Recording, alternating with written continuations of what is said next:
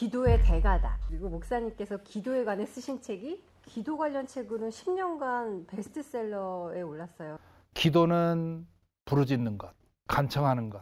나에게 어떤 문제가 생기면 며칠 짐 싸들고 기도원 가서 부르짖고 간구하고 목이 쉬도록 기도하고 그렇게 해서 돌아오면 좀 해결된 것 같은데 좀 있으면 또 그렇고 그러니까 내 삶은 변화하지 않고 영적인 그런 어둠을 경험하게 된 거지요. 그래서 이건 아닐 텐데 신앙생활이라는 것이 이렇게 내 생각대로 그냥 우왕좌왕 살다가 문제 생기면 가서 기도하고 그 해결 받고 또 어떤 때는 해결이 안 되고 기도를 처음부터 다시 공부했죠. 그리고 그것을 연습하고 훈련하고 그 전과 내가 하는 일은 똑같지만 이제는 조율되었다 할까요? 질서가 잡혀 있다 할까? 굉장히 중요한 것 중에 하나가 내가 필요한 것을 채우는 삶이 아니라 그러기 위해서 여러 가지 기도 방법을 연습해야 됩니다. 처음에는 연습하는 수밖에 없어요.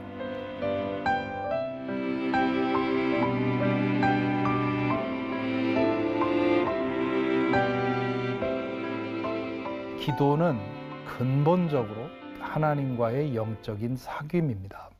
기도는 사귐이다라는 말은 성경으로부터 시작해서 지난 2000년의 기독교 역사에서 기도가 무엇인지를 경험 깊이 경험한 사람들이 모두 아, 이구동성으로 하는 말이지요.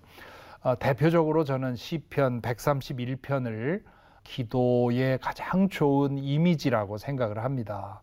주님, 이제 내가 교만한 마음을 버렸습니다. 오만한 길에서 돌아섰습니다. 너무 큰 것을 가지려고 나서지 않으며 분에 넘치는 놀라운 일을 이루려고도 하지 않습니다. 오히려 내 마음은 고요하고 평온합니다. 젖된 아이가 어머니 품에 안겨 있듯이 내 영혼도 젖된 아이와 같습니다. 이스라엘아 이제부터 영원히 오직 주님만을 의지하여라.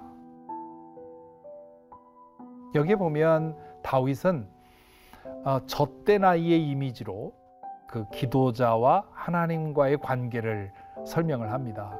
젖된 아이가 어머니 품에 안겨 있다는 말은 어머니에게 바라는 것이 없습니다. 그냥 어머니 품에 안겨서 그 따뜻한 품을 느끼고 어머니에게서만 나는 그런 향을 맡으면서 어머니의 심장 고동 소리를 들어가면서 그 안식을 누리는 것이지요.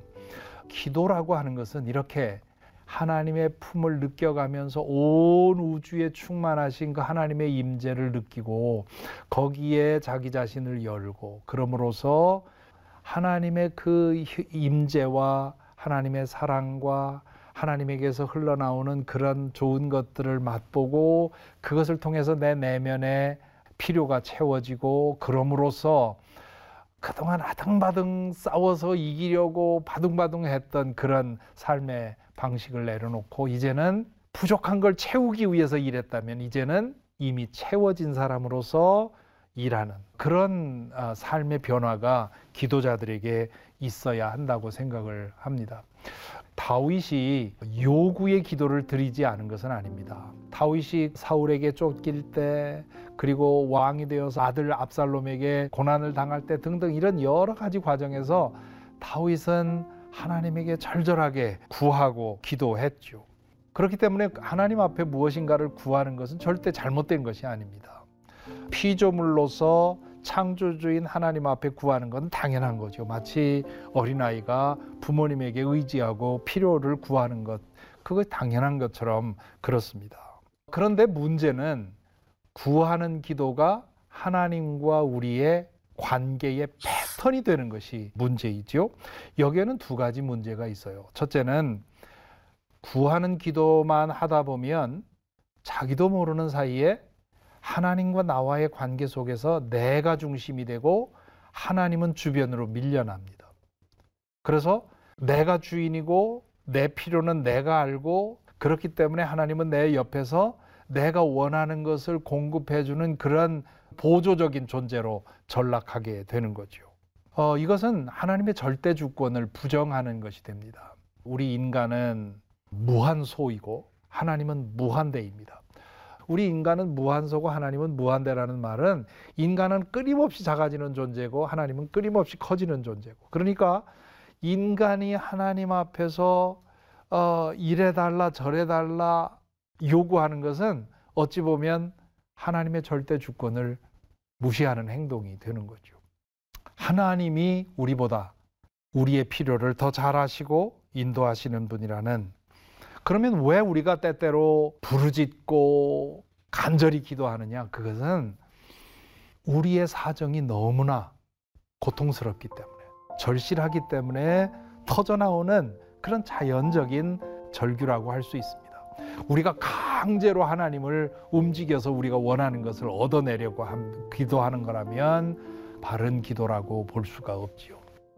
그래서 기도에는 세 가지 응답이 있다고 얘기를 하죠. Yes, no, wait. 우리가 하나님께 기도할 때 우리는 우리의 생각 속에서 나에게 필요한 것을 달라고 요청을 하는 겁니다.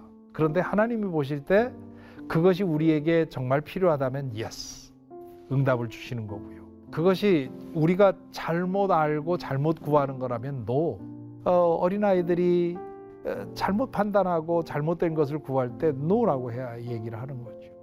또 어떤 경우에는 wait. 필요하긴 한데 지금은 아직 때가 안 됐기 때문에 기다리라고 하는. 그러니까 하나님 앞에 우리가 구하는 기도는 뭐든지 다 응답이 되는 겁니다. 왜냐하면 하나님은 우리를 사랑하시는 분이기 때문이죠.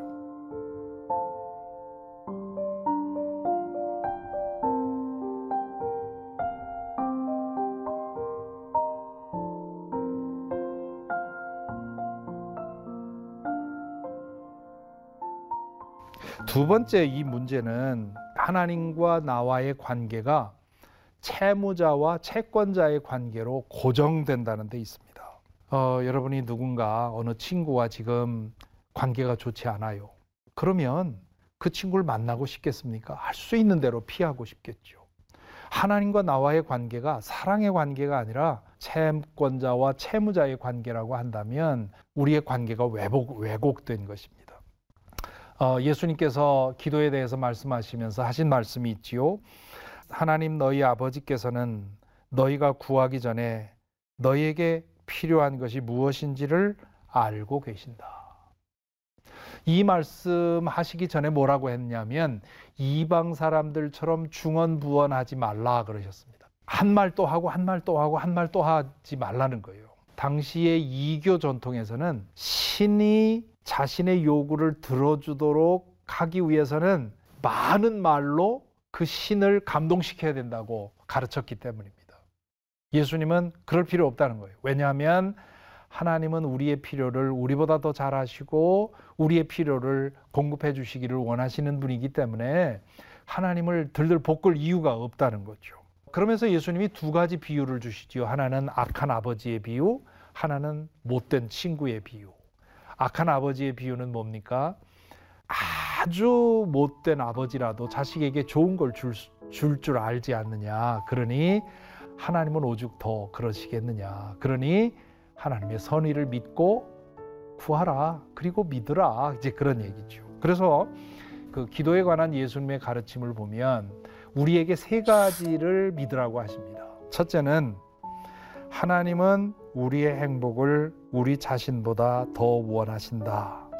둘째는 하나님은 우리에게 필요한 것을 우리보다 더 잘 아신다 하는 거고요.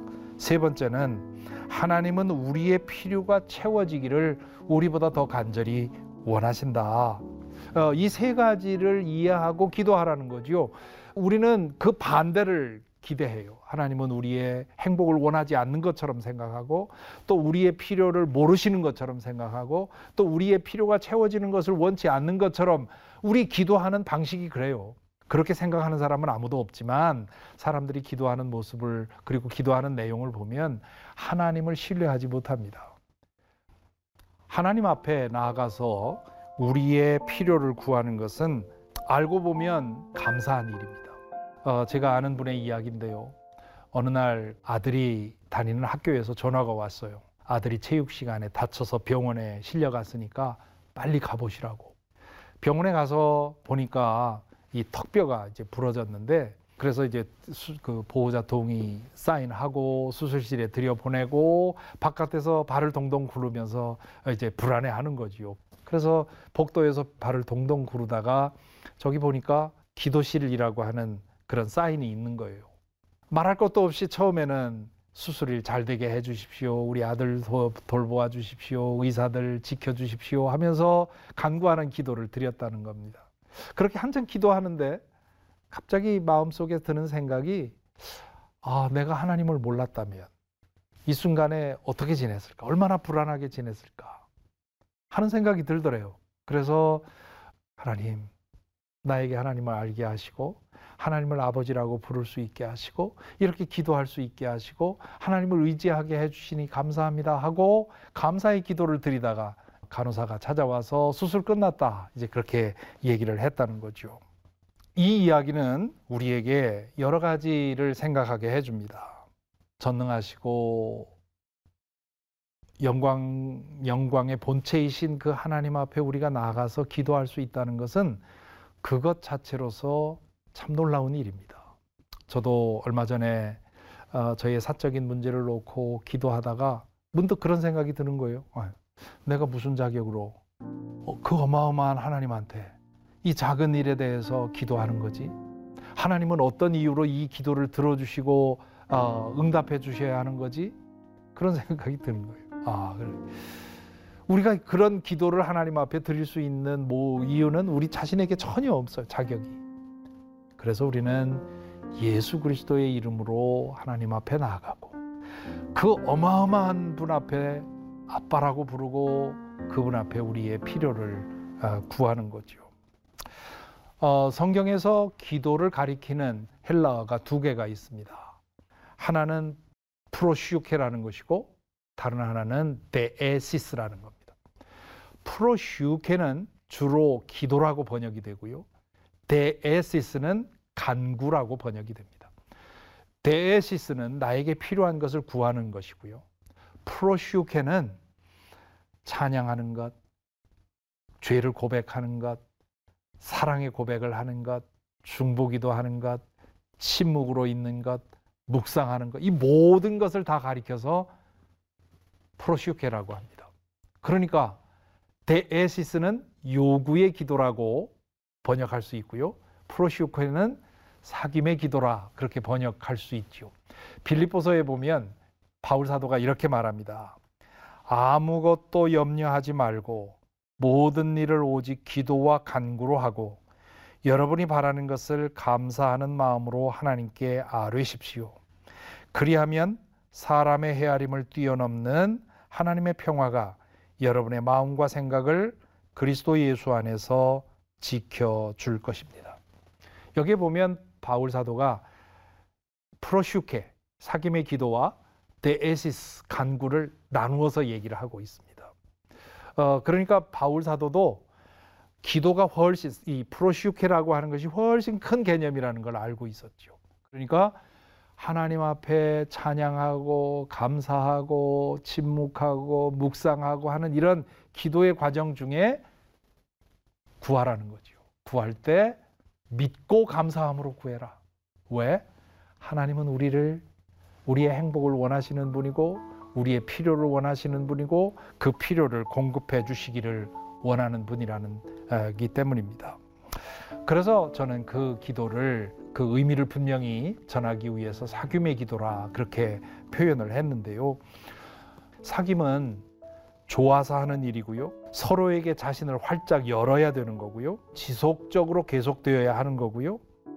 쌍방 소통이 일어나야 사귐이 되는 거고요. 그리고 사귐은 다양한 활동을 통해서 이루어집니다.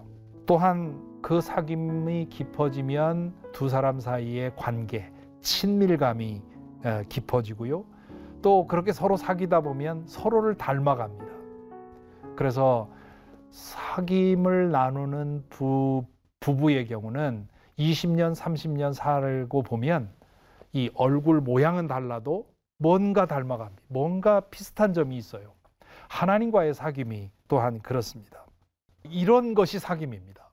그렇기 때문에 사귐의 기도를 하다 보면 그 기도 시간이 즐겁고 그 기도를 통해서 우리가 하나님을 닮아가고 하나님의 성품에 참여하는 그런 일들이 우리에게 일어나는 거죠. 왜 그러냐? 사귐이 인간 존재의 근본입니다. 하나님이 왜 하와를 만드셨습니까? 사람이 혼자 있는 것이 좋지 않기 때문에. 사귐이 있어야만 인간이기 때문에. 그런데 왜 그렇게 인간 존재를 만들어 놓으셨느냐? 삼위일체 하나님이 사귐으로 존재하기 때문에. 그렇기 때문에 사귐 안에서 우리는 진실하게 행복할 수 있고 온전히 채워질 수 있는 거죠. 그래서 먼저는 하나님과의 사귐이 이루어져야 하고 이웃과의 사귐이 이루어져야만 이 사귐 속에서 우리는 진정한 인간이 되는 겁니다. 그렇게 사귐의 기도를 힘쓰다 보면 예수님께서 아, 요한복음에서 17장에서 기도하신 기도가 이루어집니다. 아, 예수께서 이렇게 기도하시지요. 아버지께서 내 안에 계시고 내가 아버지 안에 있는 것과 같이 그들도 하나가 되어서 우리 안에 있게 하여 주십시오. 그래서 아버지께서 나를 보내셨다는 것을 세상이 믿게 하여 주십시오. 사귐은 사랑을 더 깊게 만들고요. 사랑하다 보면 서로를 품게 되고 담게 됩니다. 어느 시인이 내 안에 내가 있다. 그러나 무겁지가 않다. 어, 저는 이 사랑의 감정을 이렇게 기가 막히게 표현할 수가 없다고 생각해요. 사랑이라고 하는 것은 그 사람을 내 안에 품는 겁니다. 그런데 무겁지가 않은 거죠. 오히려 내 안에 누군가가 있어서 더 좋은 겁니다. 기도라고 하는 것은 내 안에 계신 하나님, 그리고 하나님 안에 있는 나, 그 관계가 더 진해지게 하는 어, 그런 관계에 들 때 우리는 비로소 참된 안식과 평안을 누린다. 어거스틴의 고백록에 보면 수많은 명언들 중에 가장 유명한 명언이지요. 주님, 당신은 당신을 위해 우리를 만드셨습니다. 그렇기 때문에 우리의 영혼은 당신 안에 머물기까지 안식을 모릅니다. 이것이 어, 다윗이 젖대 나이가 어머니 품에 안겨 있는 것처럼 하나님 품에 안겨 있을 때 경험한 것이고 어거스틴도 그것을 경험하고 나서 고백록에 이런 표현을 썼습니다. 자, 그렇다면 어떻게 우리는 사귐의 기도로 옮겨갈 수 있을까? 이 사귐의 기도를 하기 위해서 특별히 세 가지만 제가 말씀을 드리면 첫째는 하나님에 대한 율법적인 사고를 벗어나야 합니다. 우리 한국 교회는 하나님에 대해서 너무나 율법적으로 가르쳐 왔어요. 끊임없이 수많은 비유를 통해서 예수님이 가르치신 것은 하나님이 그렇게 우리를 재판관처럼 내려다보면서 잘못하나 안 하나 보면서 잘못할 때마다 징계하고 채찍질하고 그렇게 분기탱철한 하나님이 아니라는 겁니다. 아니고 하나님은 우리를 사랑하는 어머니 혹은 아버지 그것과는 비교도 할 수 없이 우리를 사랑하시는 분이라고 하는 것. 그래서 그 하나님의 선의를 믿고 하나님과의 사랑의 사귐 속에 있어야 되는데 그러기 위해서는 그동안 우리가 부지불식간에 가졌던 하나님에 대한 그런 무서운 이미지 어, 그런 것을 벗어야 합니다. 두 번째는 기도를 위해서 충분한 시간을 할애하라는 겁니다. 요구의 기도는 5분도 너무 많습니다. 물론 중보기도 많은 사람들의 이름을 놓고 기도하다 보면 뭐 하루 종일 해도 부족하긴 하겠지만 그렇게 기도하는 사람들은 많지 않고 대부분은 자기 자신과 자기 주변의 사람들을 위해서 기도하는데 그 기도는 5분, 10분도 길고요. 또 그 시간도 고통스러워요. 우리 찬송가에 내 기도하는 그 시간, 그때가 가장 즐겁다 그러는데 기도하는 그 시간 그때가 가장 괴롭다는 말이 나올 정도로 기도가 어려워요. 기도가 어려우니까 기도의 자리를 찾지 않는 거죠.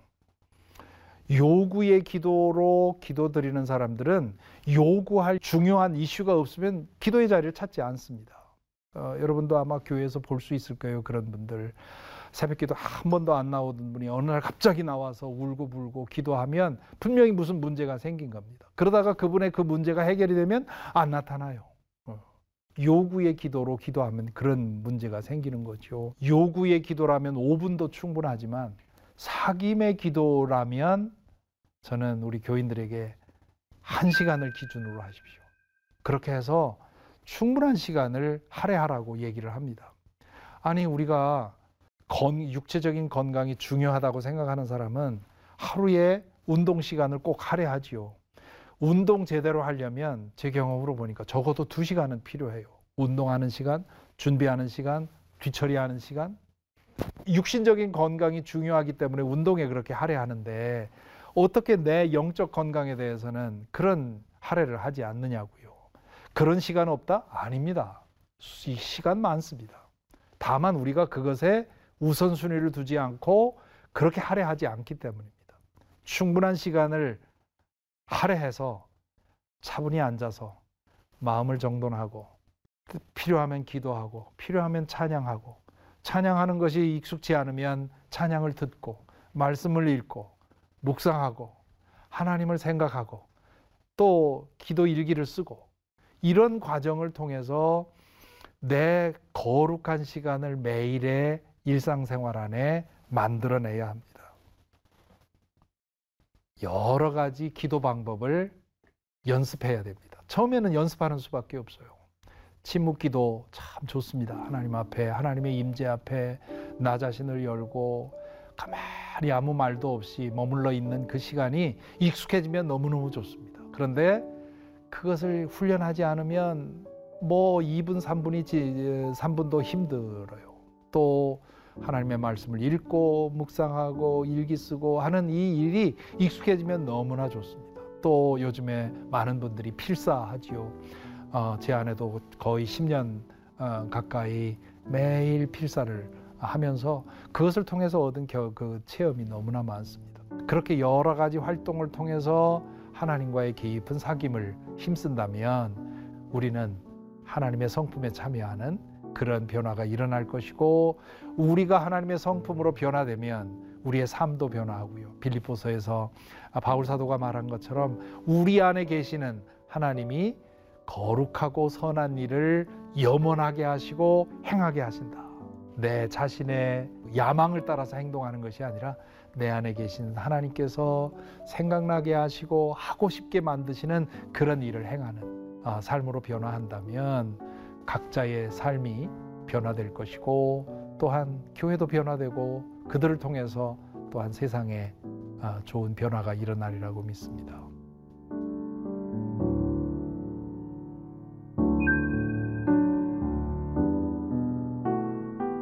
기도하고요.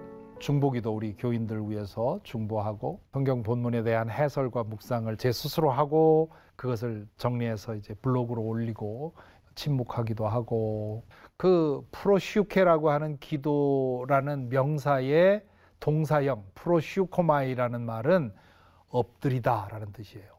기도의 자세를 취하다 그런 뜻이에요. 그러니까 기도의 자세, 기도의 세팅에서 행하는 모든 것이 하나님과의 관계를 위해서 행하는 모든 일이 기도인 거죠.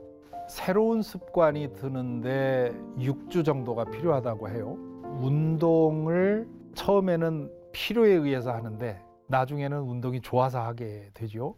그러는데도 적어도 몇 개월 정도의 시간이 필요하다고 해요. 기도도 마찬가지입니다. 기도도 처음에는 작심을 하고 충분한 시간 할애하고 이런저런 기도의 방법을 프랙티스 해가면서 어, 익숙해지도록 힘써야 되죠. 그렇게 할 때 몇 개월이 지나면 맛을 들이게 되고 그 다음에는 뭐 내가 연습한다, 훈련한다가 아니라 그냥 자연스럽게 그리고 그때 그때의 나의 영적 상태에 따라서 때로는 아무 말도 안 하고 그냥 침묵으로만 있을 수도 있고 또 때로는 처음부터 시작하자마자 터져 나와서 계속 말로 하나님 앞에 고백하고 찬양하고 감사하고 또 간구하고 이럴 수도 있고. 그래서 처음에는 좀 계획을 세워서 묵상 기도 연습, 말씀을 읽고 묵상하는 연습, 또 아무 말도 안 하고 하나님에게 대해서 막내 의식을 열고 머물러 있는 그런 연습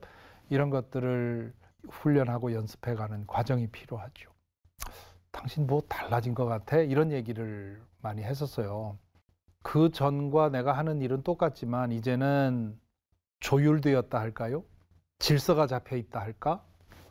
굉장히 중요한 것 중에 하나가 내가 필요한 것을 채우는 삶이 아니라 이제는 채워졌기 때문에 채워진 것이 흘러나오는 그런 삶으로 변화하죠. 그러다 보니까 똑같은 일을 해도 행복하고 뭐가 영적으로 하나님과 나와의 관계에서 막혀 있다는 그런 답답함이 사라지게 되고요. 하나님의 섭리 안에 내가 있다고 하는 믿음, 내 인생의 중심이 내가 아니라 하나님이기 때문에 그분이 원하시면 I'm okay.